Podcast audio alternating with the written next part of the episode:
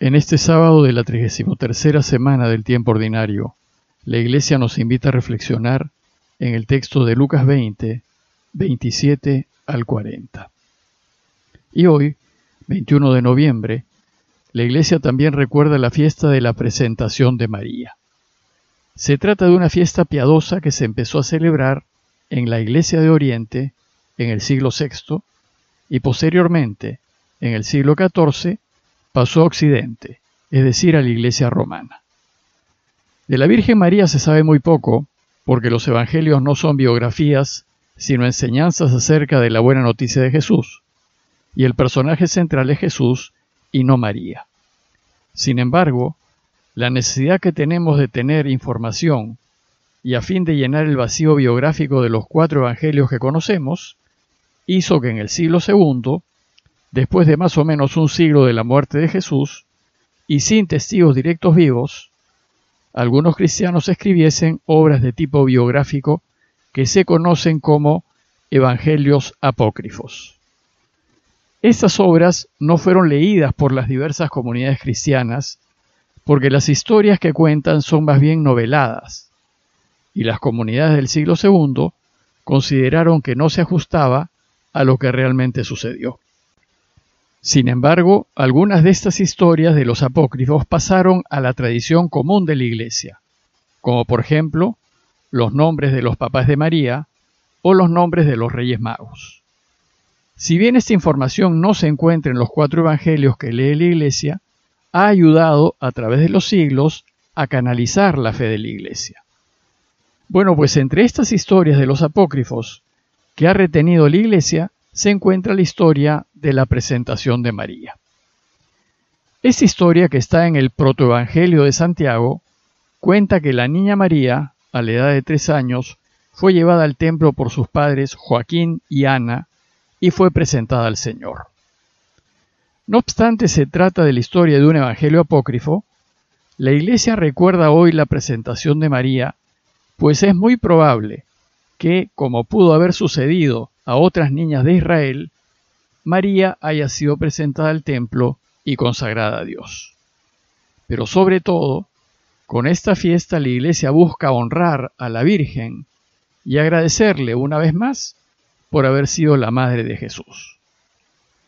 Volviendo a la lectura continuada del Evangelio de Lucas, les leo el texto citado.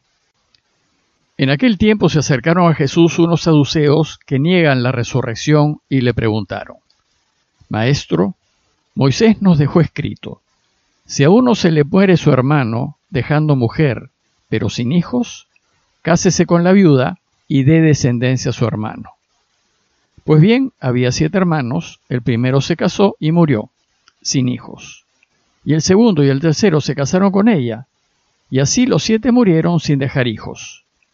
Por último murió la mujer. Cuando llegue la resurrección, ¿de cuál de ellos será mujer? Porque los siete han estado casados con ella.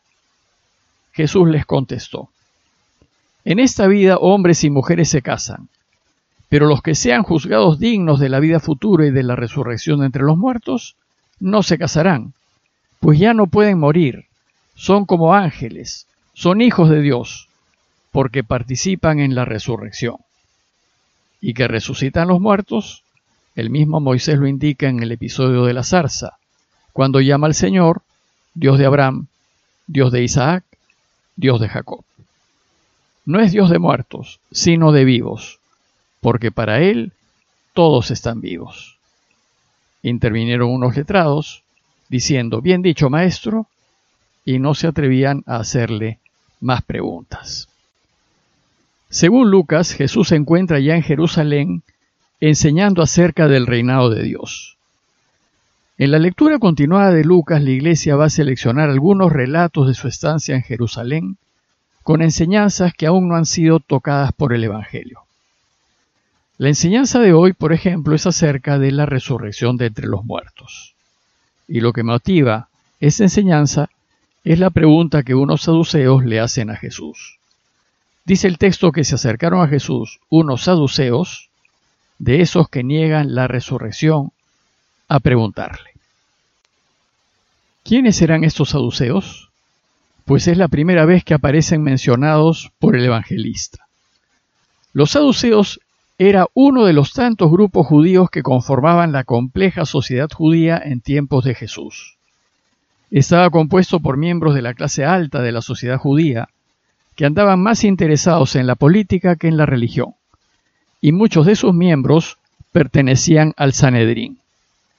Solían aliarse con Roma, y en la práctica se inclinaban a adoptar su cultura y sus modas, lo que les permitía mantener el control del templo y sus recursos y acceder a cargos de poder como el del sumo sacerdocio. Debido a su poder y riquezas, se consideraban superiores a los demás, lo que los llevó a mantener una considerable distancia con el pueblo común e hizo que perdiesen influencia religiosa. Negaban la vida después de la muerte y, por tanto, rechazaban las creencias en la inmortalidad del alma y en la resurrección de los muertos. Tampoco creían en la existencia de ángeles y demonios. Negaban la intervención de Dios en la vida cotidiana, sin embargo, consideraban que Dios premiaba a los buenos en esta vida dándoles mucha riqueza. Bueno, pues los saduceos quieren ridiculizar la creencia en la resurrección de los muertos con un ejemplo basado en las costumbres de la época y le dicen a Jesús: Maestro, Moisés nos dejó escrito: si a uno se le muere su hermano dejando mujer pero sin hijos, cásese con la viuda y dé descendencia a su hermano. En efecto, había una ley en Israel llamada la ley del levirato. La palabra levirato viene del latín levir, que significa cuñado. Dice la ley en Deuteronomio veinticinco cinco. Si unos hermanos viven juntos y uno de ellos muere sin tener hijos, la mujer del difunto no se casará fuera con un hombre de familia extraña. Su cuñado se llegará a ella y ejercerá su levirato, tomándola por esposa. Entonces, a la luz de esta ley, los saduceos le presentan el caso. Pues bien, le dicen, había siete hermanos, el primero se casó y murió sin hijos, y el segundo y el tercero se casaron con ella, y así los siete murieron sin dejar hijos. Por último, murió la mujer. Cuando llegue la resurrección, ¿de cuál de ellos será mujer? Porque los siete han estado casados con ella. Jesús sin duda creía en la vida después de la muerte y creía en la resurrección de los cuerpos y en una vida de total felicidad al lado del Padre. Por eso la Iglesia, el cristianismo, cree en la resurrección de los muertos. Y entonces Jesús va a defender esta creencia de la mala fe de los saduceos. En su respuesta, lo primero que Jesús va a dejar en claro es que la otra vida no es la continuación de esta. La próxima vida no será una réplica de esta, ni se vivirá como se vive en este mundo. Y por eso Jesús dice, en esta vida hombres y mujeres se casan, pero los que sean juzgados dignos de la vida futura y de la resurrección de entre los muertos, no se casarán. La próxima vida será otra cosa. Será una vida completamente distinta a esta, porque estaremos en la dimensión de Dios. Y esa otra vida será de una felicidad incomparable que no podemos ni siquiera imaginar, pues estaremos al lado de Dios, que es la felicidad total. En esa otra vida no existe el tiempo, que es una creación, sino un eterno presente. Bueno, pues resulta que la única forma de poder participar de la felicidad total al lado de Dios es que volvamos a la vida, que volvamos a existir. Pues con la muerte, al separarse el cuerpo del alma, dejamos de existir. Y como se ha dicho, el alma sin el cuerpo no es persona. Para que volvamos a ser es necesario que nuestra alma, que no es persona sino una parte de la persona, recupere su cuerpo y vuelva a la vida. La persona, por ser una unidad indivisible de alma y cuerpo, debe tener cuerpo y alma, ya que sin cuerpo no hay persona. Esto significa que la persona debe recuperar su cuerpo, debe resucitar. Y una vez que recupere su cuerpo, la persona vuelve a existir y puede ya gozar de la felicidad eterna con Dios. La resurrección es pues necesaria para una vida después de la muerte. Además, nuestro cuerpo resucitado, el que recuperaremos, será totalmente transformado.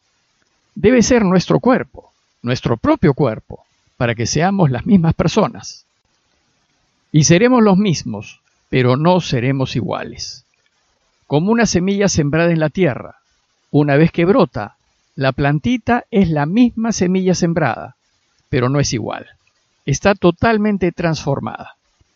Así también nuestro cuerpo resucitado será un cuerpo glorificado, extraordinario, sin límites, sin defectos, perfecto e inmortal. Por eso dice Jesús que los que resuciten para la otra vida ya no pueden morir. Son como ángeles, son hijos de Dios, porque participan en la resurrección. Para Jesús, pues, es indiscutible que hay una vida después de la muerte y es indiscutible que tenemos que tener cuerpo, que será nuestro mismo cuerpo, porque seremos los mismos, pero no será igual. Jesús termina su enseñanza afirmando su certeza en la resurrección de los cuerpos diciendo que resucitan los muertos. El mismo Moisés lo indica en el episodio de la zarza, cuando llama al Señor Dios de Abraham, Dios de Isaac, Dios de Jacob. Su argumento final y definitivo es que Dios no es un Dios de muertos, sino de vivos, porque para Él todos están vivos. El que vive, el que es vida, es un Dios de vivos. Luego los que han muerto tienen que estar vivos. El relato termina con el silencio de los saduceos y con la alegría de los fariseos, que a diferencia de estos sí creían en la resurrección de los muertos. Y dice el texto que intervinieron unos letrados y dijeron, «Bien dicho, maestro». Y los saduceos no se atrevieron a hacerle más preguntas. A modo de conclusión, los invito primero a considerar la vida después de esta vida con mucha esperanza, sabiendo que nuestro Dios es un Dios de vivos y no de muertos, y que nos quiere a todos vivos. Y segundo, a considerar la urgencia de vivir esta vida a la luz de la verdad y de la justicia, a fin de prepararnos para la otra, de manera que podamos disfrutar de la eterna felicidad al lado de Dios. Pidámosle pues al Señor por todos los que han fallecido, especialmente los que han muerto a causa de la pandemia, para que estén viviendo ya en la inmensa alegría de estar con Dios. Parroquia de Fátima, Miraflores, Lima.